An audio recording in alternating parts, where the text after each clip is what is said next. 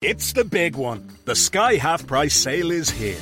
Choose from award winning Sky TV and everything on Netflix, or unmissable sports with every single live Premier League game on Sky Sports, BT Sport, and Premier Sports, all half price. Take Sky Cinema and watch the biggest blockbusters, or grab Sky Broadband Ultrafast for lightning fast speeds. Choose one that suits you. They're all half price for six months. Save big in the Sky Half Price sale. Search Sky Half Price. Availability subject to location, TV and broadband products sold separately. For more info, see sky.ie forward slash speeds. Setup fees, min terms and further terms apply. Offer ends 2nd of September. What would you do if you were wronged but couldn't explain why? What if you knew that your lack of an explanation would lead to death? What if you couldn't explain it because you didn't know why something had happened or how you were definitely not involved? What if you were simply the victim of being in the wrong place at the wrong time? What could it cost you? It's the life of an Irish woman which answers these questions for us. This is her story. Across the shipyards of Ireland in the 1650s, we saw mass immigration of the people. The force pushing their immigration was not one which we are all too familiar with today. The push did not come from financial burdens, nor was it caused by the potential to better oneself abroad. It wasn't even caused by a sense of adventure. You see, at the time, Ireland had been crippled under the ruling weight of Oliver Cromwell. Cromwell, a man whose life focused on the growth of the British Empire, did not view the Irish people as human. They were simply creatures who were speed bumps in his pursuit of greatness. He had very little consideration or use for the Irish as a people, but he did see one use that being our ability to be shackled under his will. Being not much more use than playthings to him, Cromwell decided that the best use for the Irish was to round them up and to populate the British occupation of the Americas. As they crossed the plains of the New World, leaving behind them streams of the blood of the natives, they also left behind them the Irish people taken there against their will in order to have them farm the lands and be the gears of the production line stripping the New World of its natural resources. The Irish had two options when it came to their involvement in this strategy. They could go along with Cromwell's plan or find their necks under the swinging sword of a British lawkeeper in Ireland. One of the victims of this forced migration was a woman called Anne Glover. Anne's life began totally unremarkably. The date and place of her birth were unrecorded, as in Ireland at the time, unless you were a person of note, you were not noted. Anne and her husband found themselves on one of these ships destined for the New World. Shackled in the belly of a boat, neither knew where they were going or how long it would take to get there.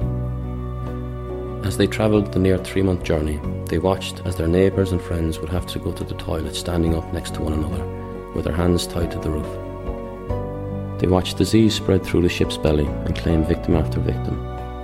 They prayed for their friends as starvation would claim one after another. The two found themselves landing in Barbados when the boat carrying them stopped. Here they worked on a sugar plantation. Being pale skinned from the land of eternal winter, the heat, humidity, and the sun was instantly an issue for them.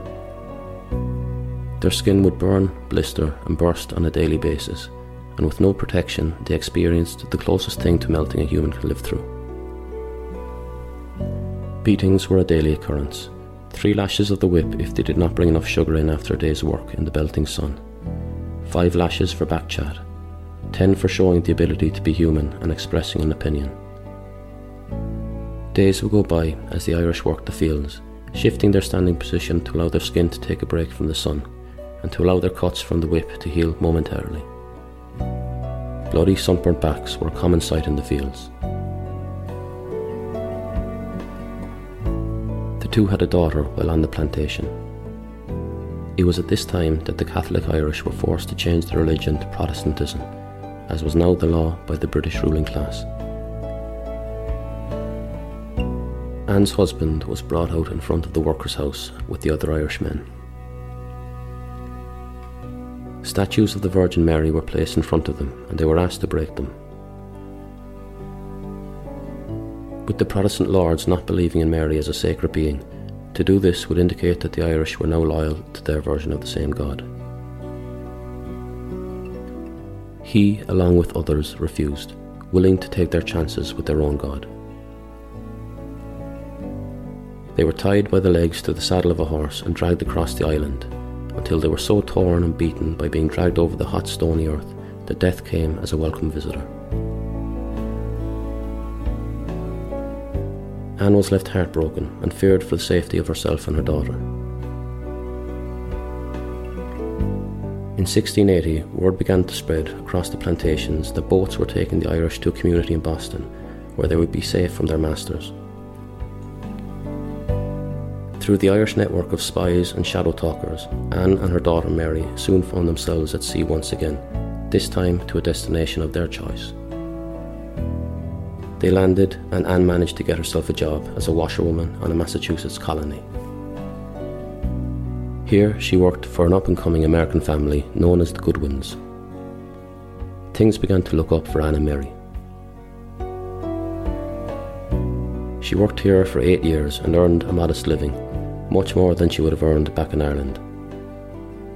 She remarkably managed to make enough money as a single mother at the time to support both herself and her daughter.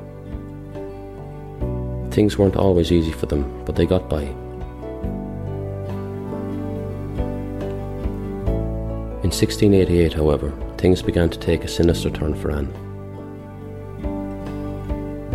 Martha Goodwin, the 13 year old daughter of Anne's boss John, accused Mary of having stolen laundry from the house. When Anne heard what she was saying, she ferociously confronted Martha and the other Goodwin children. As she tongue lashed the children, she stood back and rose her hands over them and roared in a language strange to the children, pointing at each of them. Had you or I been there, we may have recognised it as Irish. Normally, this would cause a reaction from the father of the children, but it wasn't the nature of her anger and her confrontation of his children that led him to worry about Anne's presence in his home. It's what came next. First it was Martha. She began seeing things. I don't mean moving shadows, I mean demons, fairies, and the people of the other world. She would wake during the night screaming of monsters in her room, demons in her brain, and animal like creatures breathing on her. She then stopped sleeping altogether. Her hair began to fall out, her skin turned grey, and her eyes lost all colour. After a week or so, she lost the ability to speak anything but rambling nonsense. The other Goodwin children's mental well being followed a similar path in the days which passed since their schooling for man. A doctor was sought, after careful examination, he declared witchcraft had occurred and the children's souls had been devoured by the devil. The only explanation for what had happened was that the children had been bewitched. Anne was arrested immediately. Mary was left on the streets to fend for herself. Anne was taken away and tried for witchcraft. Her peers in the jury were entirely convinced that this woman spoke the tongue of the devil. When asked a question, she responded in a language they had never heard. It was Irish, the only language she knew fluently, and the only language she could defend herself in. As she grew more and more frustrated, she became visibly angry. The angrier she got, the more they were convinced that she was doing the devil's bidding. No way a woman could be this aggressive, they thought. It would be more proper of her if she was docile as all good women in their eyes. Anne was able to understand English from her time in Barbados, but she could not properly speak it. While awaiting sentencing, Anne was asked to speak. As she spoke, a man watching in the gallery stood up and shouted, Stop. This woman is not speaking in tongues. She is speaking in her native tongue. This is Irish. The man's own father was Irish, and he too could only speak the language, teaching his son what he was able to. Her leading accuser was the Reverend Cotton Mather. The court could have no answer from her but in the Irish, which was her native language. The Reverend, being of the same religion and dogma of Cromwell, saw the Irish to be a ghastly people.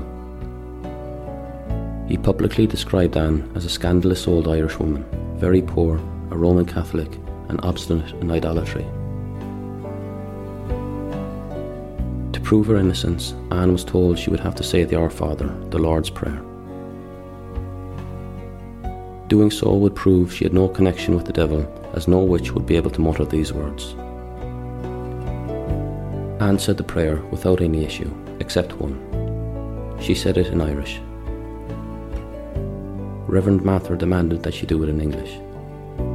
Anne did not know it in English. She had never learnt it in English.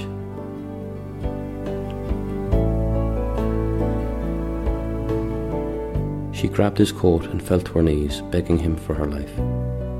He told her, You'll burn, you Irish witch, just like we should have done to the rest of you lot. She continued to beg. She then did something which amazed the onlookers. She said the Our Father, but in Latin. They all recognised it as the prayer in Latin. No way the devil's spawn could say these words in Latin without bursting into flames, they each thought.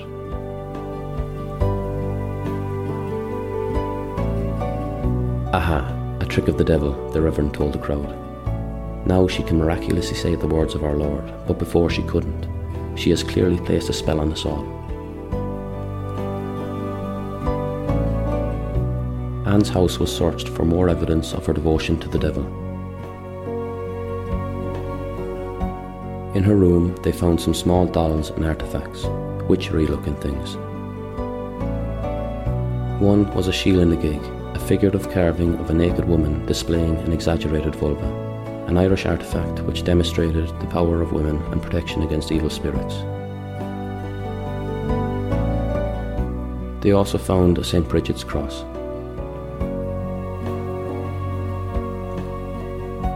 Her explanations were not taken into account as she tried to describe them to her translator. The Reverend saw them as pagan ritual artifacts. Five of the six physicians who examined her found her to be competent and said that she did not show any signs of interaction with the devil. Anne was also accused of having prayed to different spirits. These were simply the other saints of the Catholic faith, which the court did not recognise. Anne was found guilty of witchcraft and was sentenced to hang. On November 16, 1688, Anne was hanged in Boston made mocking shouts from the crowd. It was a big day out for the people of Boston. The streets were filled with those hoping to see the witch hang. Food stalls were set up beer was sold, and memorabilia was available too. It was a festival of death. Before Anne was hung, she was asked if she had any last words. She responded, Killing me will not save the children. The real witch is out there laughing. A Boston merchant who knew her, Robert Calef, said that Goody Glover was a despised, crazy, poor old woman an Irish Catholic who was tried for afflicting the Goodwin children. Her behaviour at the trial was like that of one distracted. They did her cruel. The proof against her was wholly deficient. The jury brought her guilty. She was hung. She died a Catholic. Anne was the last person in Boston to be executed for witchcraft. As for her daughter Mary, she had a mental breakdown at the sight of her mother hanging. It is said that she ended her days a raving maniac. She later reappears in history, but was better known as Mary Glover, the Irish Catholic witch. That, however, is a story for a different day. You might also be wondering, but if Anne wasn't a witch, then what happened to the Goodwin children? Well, around the time of Anne's arrest, there was a lot of witch accusations in the Boston area, and in Salem in particular.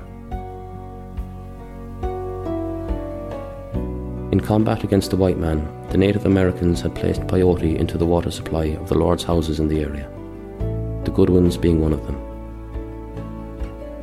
This formed a cocktail and a psychopharmaceutical drug chemical substance that changes brain function and results in altercations in perception, mood, consciousness, cognition, and behaviour, and also increasing one's metabolism. It usually affected the children first, and then the adults.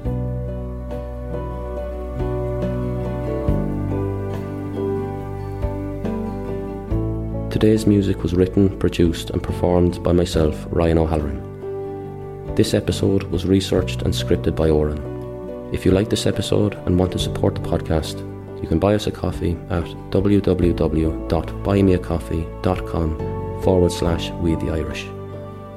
We the Irish is an Aaron Loves production.